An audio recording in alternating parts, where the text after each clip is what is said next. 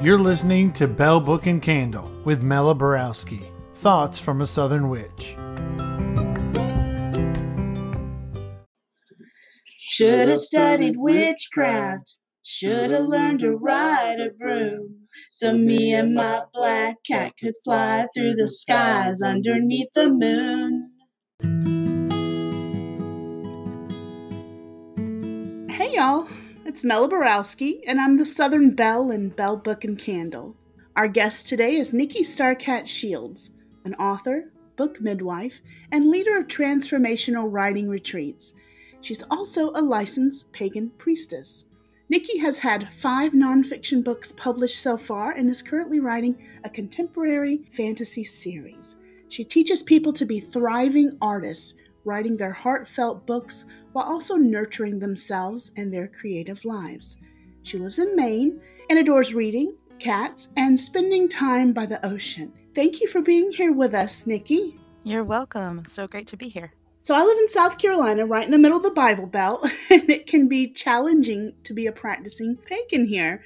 Not impossible, just challenging sometimes. So, what's it like being a pagan priestess in Maine? Do you find it supportive? Yeah, I, I find that I, there are a lot of traditionally religious people in Maine. However, the the sort of uh, ethic here is live and let live.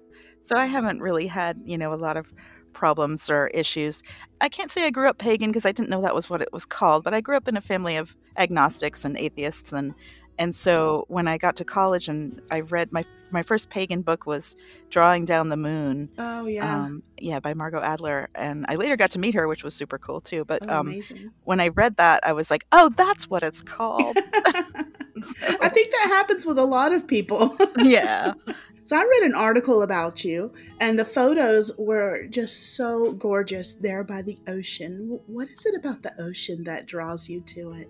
I have always lived in Maine. I was born here, and I kind of took it for granted for a really long time. Mm. And then as I got into later adulthood and I had kids, and I just started discovering how relaxing and inspiring it is to be by the ocean or by any, you know, big body of water, really. Mm-hmm. I mean, you know, I'm sure that lakes and uh, Great Lakes especially are you know similar, but for me it's it's the ocean and the beach, and I have um, I'm a Virgo sun and Cancer rising, and of course Cancerian the, the Cancerian sign is associated with water, mm-hmm. and I feel like in my I'm 51 now, and in my recent like later adulthood, I've really tapped into that water um, connection, and I, I consider myself a water priestess at this point.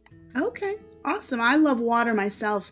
One of my favorite places is in a saltwater pool that my husband put in the backyard for me. Ooh, nice. But I'm not really drawn towards the sea as much. I like to go for a little while, I like to hunt shells, but for me, it's rushing water, like a waterfall or a rushing river. So it's interesting how we can still be pulled to water, but but different types of water. Well, answer me this: Do, do you feel so? Uh, this is a feeling that I've had in recent years. Is when I'm in the in the water, no matter whether it's a pool or you know the ocean or whatever. When I'm immersed in the water, I feel like it's almost easier to ground than it is to put my feet on the earth, which is kind of wild. Yeah, I I love the water for grounding, for healing. I always put the intention every time I step into it that this is a healing pool and after I do full moon ceremonies for the community every single month. I've done them for over two years now. Mm-hmm. And during the summer, when it's warm enough, I will get in that pool afterwards just mm-hmm. to kind of come down from that energy. So, yeah. Yeah, I love that. love that feeling. One of the topics that I really love that I include as much as possible in the podcast is just the everyday witchy tips. How someone can include their spirituality in their daily lives, not just save it for you know, that special ritual or the full moon or something like that. What sort of things do you do on a daily basis to incorporate your spiritual practice into your life? Mm, great question. I actually have been doing a daily morning practice for, let's see, since 1997, which is oh, like wow. 24 years almost. That's amazing. and it isn't hasn't always looked exactly the same, but when I started it, I wanted to go deeper you know i don't know i know many people have had this experience but you read it like a how-to book and you get to the part where here's the you know the journaling questions or the exercises to do and you're like oh no i'll do that later And yeah. I, was, I was always putting it aside, do that later. And so I, I told myself, look, let's just try something. And what I tried was I wanted to learn about the tarot. So I drew a tarot card every morning. That was how I started. okay. And then journaled about the previous day. I would do like, okay, the previous day I drew, say, the high priestess, and my day was like this. Are there any correspondences and and that sort of thing. And so that kind of evolved over the years into meditation. I started getting interest, getting interested in meditation. Um, definitely journaling's been a through line. I love writing, so that's always been there. Mm. And then just this past year, I've come back around because I stopped doing the daily tarot once I kind of felt comfortable with you know knowing the meanings and feeling you know like i'd learned what i wanted to learn yeah. i can't i'm taking a course now and the thing is to draw a daily tarot card so i'm like oh, perfect So it's like back to the roots yeah. so i do that in the morning and for me morning i'm not a morning person so it's not like crack of dawn morning but when i get up i do my daily practice whatever that is at the time 1st mm-hmm and prioritize that. And then throughout the day, I just I like to have I work for myself now, which uh, so it gives me some leeway, but I like to just go outside and take a break from working. Mm. And just put my feet on the earth or you know, hug a tree. like yeah. literally hug a tree, you know.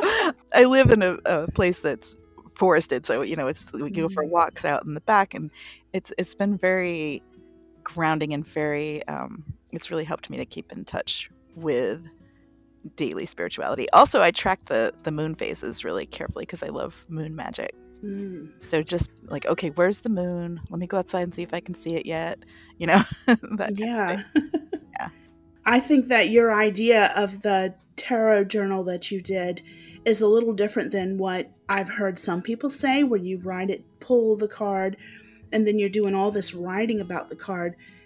I really like the idea of coming back the next day and you know you could see the day before and how it relates to it. I think that is that's really important.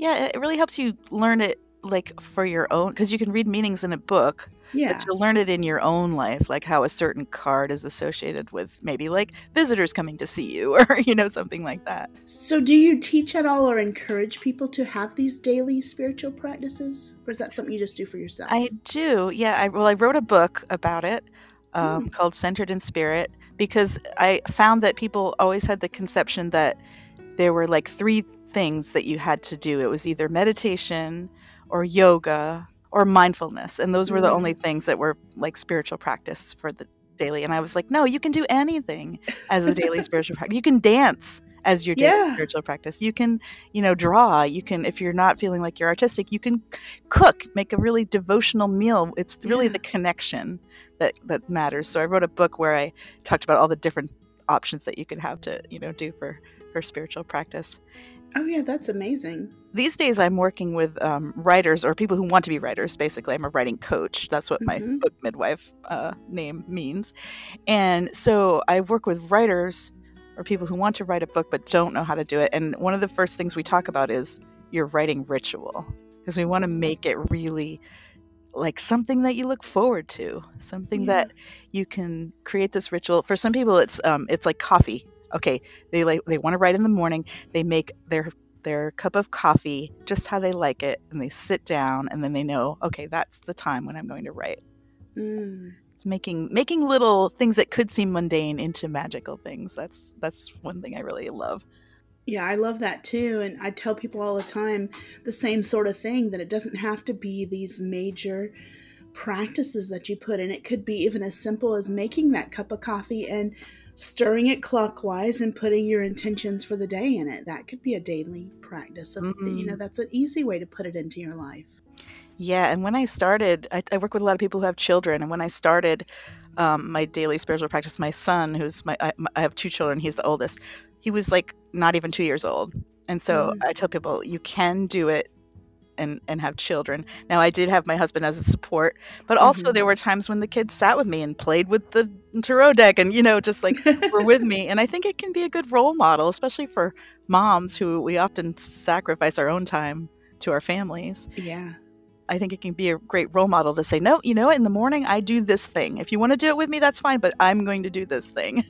and so yeah. um, I encourage people who say, oh, well, I can't do that. I have a family, I have little kids. It's like, you can just, you can include them. You can get help from a partner or, you know, a babysitter or, you know, y- there are ways to do it. Definitely. Sometimes you have to be creative, right? yeah, absolutely.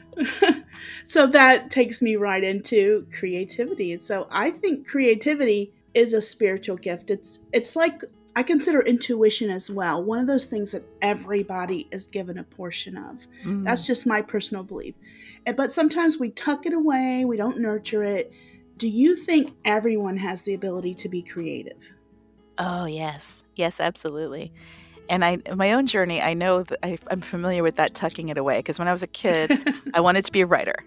And then I was, as I got older, I was told, well, you can't make a living as a writer. That's not a mm. realistic choice, yada, yada, yada. So I put that away for years yeah. and years. And, but it kept kind of like I say that the muses kept tapping me on the shoulder, being like, hello, hello, it's time. Right. And so I had this great career. So I went so from writing I said, "Oh, journalism, I'll do that instead." But journalism is is often tied with deadlines and stress and I my body doesn't do well with that. So I went into I ended up in public broadcasting, which was a great career. I loved it. I was I worked at Maine Public Radio for years. But at a certain point that was just like the muse is tapping me going this is nice but it's not your calling you're supposed to write come on mm. so so if you if you deny your creativity you will get those like wake up calls or little insistent muses poking at yeah. you and i think creativity can be very scary it was scary for me because you don't there's a lot of expectation and a lot of fear of failure like you don't mm-hmm. want to let your muses down and you and you and there's a lot of comparison you know i can't write like toni morrison you know or i can't yeah. you know be this type of writer and in fact you don't have to be you just need to write like you and mm. you just mm. need practice like that's like anything the 10,000 hours you know like just do your practice and yeah. that's what'll get you there so breaking down those fears can be challenging, but I really do think that everybody's creative. And I think it's tied with our spirituality because the world is creative. Look at Mother Nature, how yeah. endlessly creative she is.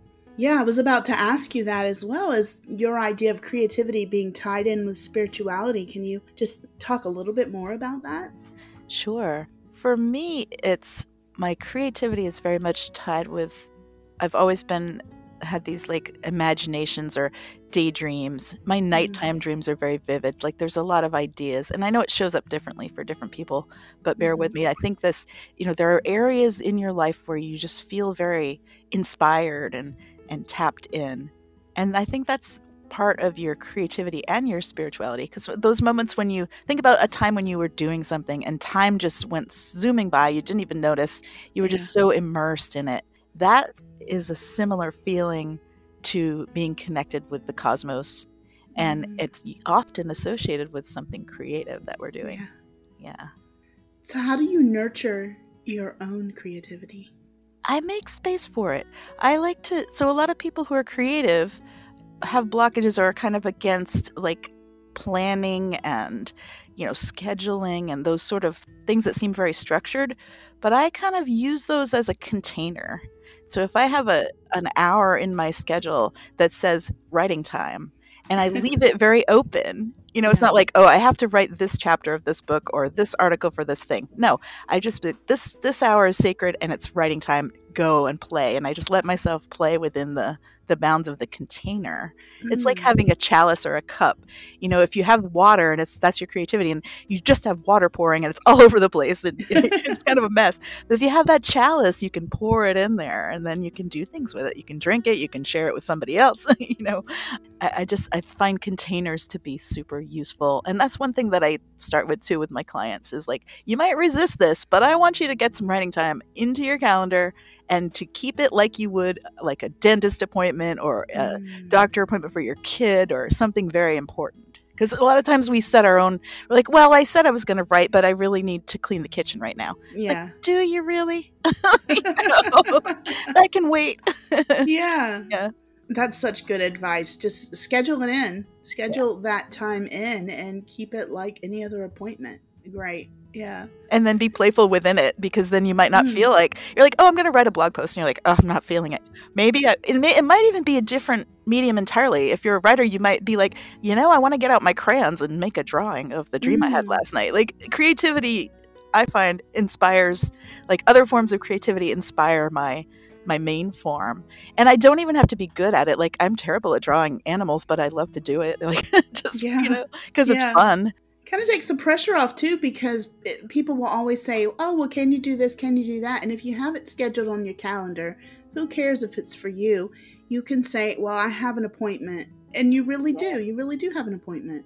Absolutely. Yeah. book midwife a writing coach. I love that. I love the whole kind of picture that it it brings to my mind. I love word pictures. So Mm. tell me more about how you got involved in becoming a book midwife Well, I finally came back around to writing. Well, actually, I was writing articles for a pagan newsletter here in Maine. This is when newsletters were like printed out and stapled together and mailed to people. i remember that oh yeah. So I was writing um, six times a year for that for quite a while. Uh, just essays on little bits of my life as a pagan, that kind of thing. Hmm.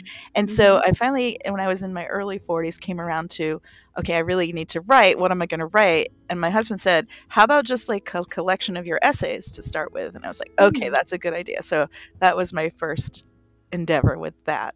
Okay. Um, and then after that, I was like, ooh, okay, I love this. And I started writing books.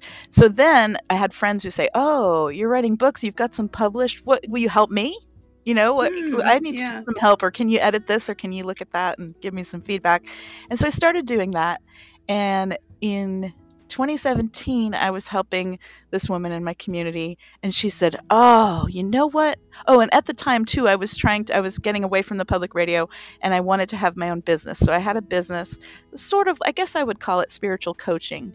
Now, Mhm. spiritual coaching is something that people do with success, absolutely, but it's also very intangible. You can't really say to someone, "Here's the what you'll get." You say, "Well, you'll feel better." Like, Well, that's pretty big, you know. Yeah. Um, so this woman said to me, "You know, you're you're struggling. I see you struggling with this business, but you could help people write their books like you're doing for me." And that would be like, what will you have? Well, here you'll have your book manuscript. It'll Yeah, be that's yeah. very tangible. and also, she knew how I loved to play with words and stories, and you know that sort of service, just like being in service to the muses, whether it's mine or somebody else's. Mhm. And so I was like, oh, you're right. So I started it in 2017, or I started looking at doing it in 2017. And I quickly found that even though I'm good at editing for like for myself and for others, that's not my favorite thing to do. Mm. And I started, the coaching part really was lighting me up. And then I was working one on one with people. And then in 2019, I think, actually, no, it was right at, right, right before the pandemic began, right? Early last year, I started group a group writing program, and that Mm. was that's just a delight. I've got a small group of writer. I have five right now um, in a nine month program. So nine months, the birthing metaphor kind of works for that, right? Yeah. So, and it's it's yes, I'm leading them and sharing my expertise, but it's also that it's another container. It's that container of a group of like minded people who are doing this big endeavor and who can use each other's you know encouragement accountability um, inspiration. It's just i'm just loving it. So that's kind of how i got into it. And and i and since I, I i believe that when you really do something that you love or that's your calling that's what will flourish in your life. And it's certainly it's certainly happening with my my writing groups. And do you only do certain types of books or anybody writing any book? pretty much any book. I tend to i tend to attract women work with women i tend to work with people who are often writing a book to go alongside their their business you know they're hmm. entrepreneurs and they have an area of expertise like i have a voice teacher who's writing about her journey with her voice you know that that sort of thing but i have some fiction writers in there too which is great Okay. yeah And if someone says, "Oh, I'm I'm not a writer. I have I I know I have a book inside of me, but I'm not a writer and I can never write a book." What's the first thing you'd say to them? That all you need to be a writer is to write. And so just beginning, just exploring that is the best way to start. And then all you need to be a good writer is lots of practice. Hmm. And then, you know, encouragement and feedback, sure. But I, I think anyone who says I could never be a writer, also, you know, some people I've worked with um, say have legitimate concerns. Like one, this one woman is like, "I'm dyslexic. It's really hard for me to Mm. get the words on the page and to edit my writing. And so we worked together and we did she did record voice recording. She just spoke her book. Okay. And so there's yeah. always ways that you can work with any kind of limitations that are going on. And if you really, if this is really something that's calling to you, there there are definitely ways to do it. Awesome. Your fantasy series you're writing, does it have any witchy pagan elements in it? It definitely does. Oh. so I was part of a a few years ago a modern vaudeville troupe here in Mm, Maine called Dark Follies, and it's like a goth based vaudeville troupe. I was in the. I was in the the band. I did some hand drumming, and I also and you know played like the triangle and things like that. And I also Uh-huh. did some skits with them, and it was super fun. And my brother said to me, "Wow, that would be a neat story. You should write about being in a vaudeville troupe." And I was like, Mhm. "Ooh!" So I came up with an idea for a story about a girl who's in a vaudeville troupe. So what happens is something somebody goes missing, like there's a mystery going on, and they want to solve it. And as they do, they discover that magic is real and that Mm. you know they have the potential to do magic and that there are people you know in this world who so it's like this world and with what i would call i mean i do believe magic is real but it's like more obvious like movie type magic like she can actually enter a portal into another dimension or you know things Yeah. like that that we um kind of add on to the to make it a, a fantasy oh, but that um, sounds fun. she also you know it, it also does deal with issues like you know kind of creative like when you have creative blockages or Mm, you know bringing in a daily practice of some sort or yeah. you know things like that so And do you have a name for it yet? the series is called patterns so the first one is Mm. called patterns in the void and then i've got a couple others and i I had been given the advice I, I prefer to self-publish and so i had been given the advice if you're self-publishing a series make sure you've written all of it first because then you can really leverage you can get keep people's interest instead of being like well here's this book wait a couple years for the next one know, so, so i'm finishing writing all three before i start launching them which probably will be 2022 when they start coming out so Okay, that's good advice for me because I've been writing the first of three books for many years now, and I've got about, I don't know, 90,000 words, and I just need to finish the last part of it. And a lot of the things that, that you're saying about setting aside time to write and all that, it's like I always find something else that I need to do instead of Mm. finishing that book. it's very common like don't be hard on yourself for it it's really common there are also things you can do while you're so if you're like oh now i gotta write two more but while you're doing that you can do your first edit on that one and share it with a few beta readers to get their feedback and there are things you Mhm. can do to work with it as you go along so Yeah, I've shared a few chapters with with different people, and they're they're all saying, "All right, when, when's it coming out?" and that just puts more pressure. So I, I gotta just, I think I'm gonna set in my calendar, just like what you said, put in my calendar, and just start giving myself that time to finish that. So yeah, it's it's it's fiction, but I also want to write nonfiction. So when you when I saw the topics what you wanted to talk on, I was really excited to hear your ideas and everything because I I love to write and I want to have more published books as well. So it's really amazing. let me give you two i'll give you my two best pro tips for where you are right now one is when you put it in your calendar don't be like i'm going to write every single day because Mhm. even professional writers unless they're maybe stephen king they're not writing every single day you know like so just start with two times a week you know Okay. see how that goes for a month then maybe increase it if it feels good and the second one is don't try to write and edit at the same time Mm, it's very very normal to try and do that but Yeah. really you're using two different parts of your brain for these two different activities so editing is your left brain analytical self and that's very useful but it's not useful when you're trying to get your story on the page. That's your right brain. That's the flowy like oh the Mhm. characters start to speak for themselves and you know you're seeing the scenes in your mind and it's just flowing. Yeah. when you try to do both of those at once it slows you down a lot Mm, and it also causes lots of self-doubt. So if you can just somehow just say okay editor brain i'm taking off this hat now. We'll put it on the shelf. We'll get back to you i'm just going to do like a brain dump of all the stuff that's flowing through that's really a, a better way to get the words on the page great advice. Yeah, just just get it out. Just get it out and then you can go back later and fix it up. totally So how do the listeners get in touch with you and do you have anything coming up that you'd like to promote or talk about? yeah so if you're interested in the the help with writing part then my name is my website nikkistarcatshields.com and that will let you know about the offerings for that and if you're curious about some of the books that i've written I'm on Amazon as Nikki Starcat Shields, so you can find those there.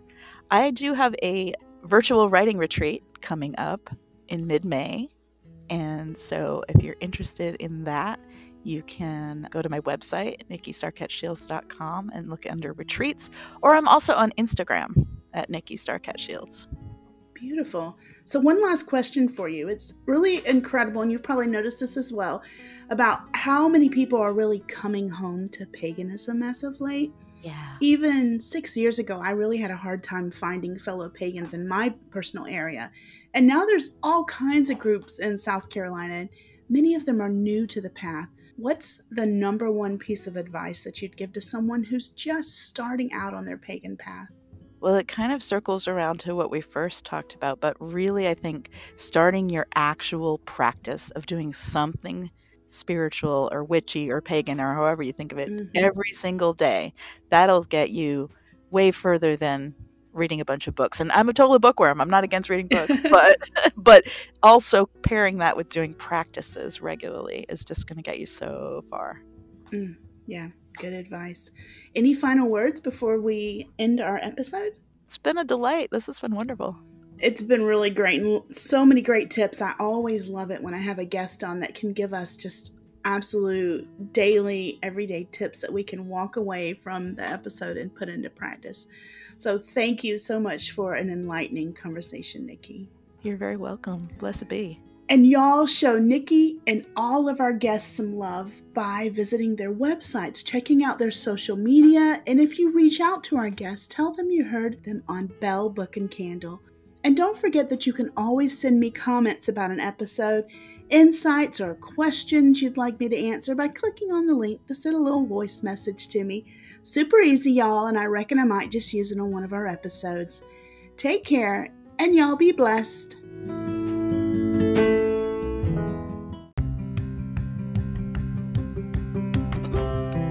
Thank you all for listening to Belle Book and Candle. You can follow Mela on Instagram and Facebook at Belle Book Candle SC. That's Belle B E L L E, or become a patron at patreon.com forward slash bellbookcandle.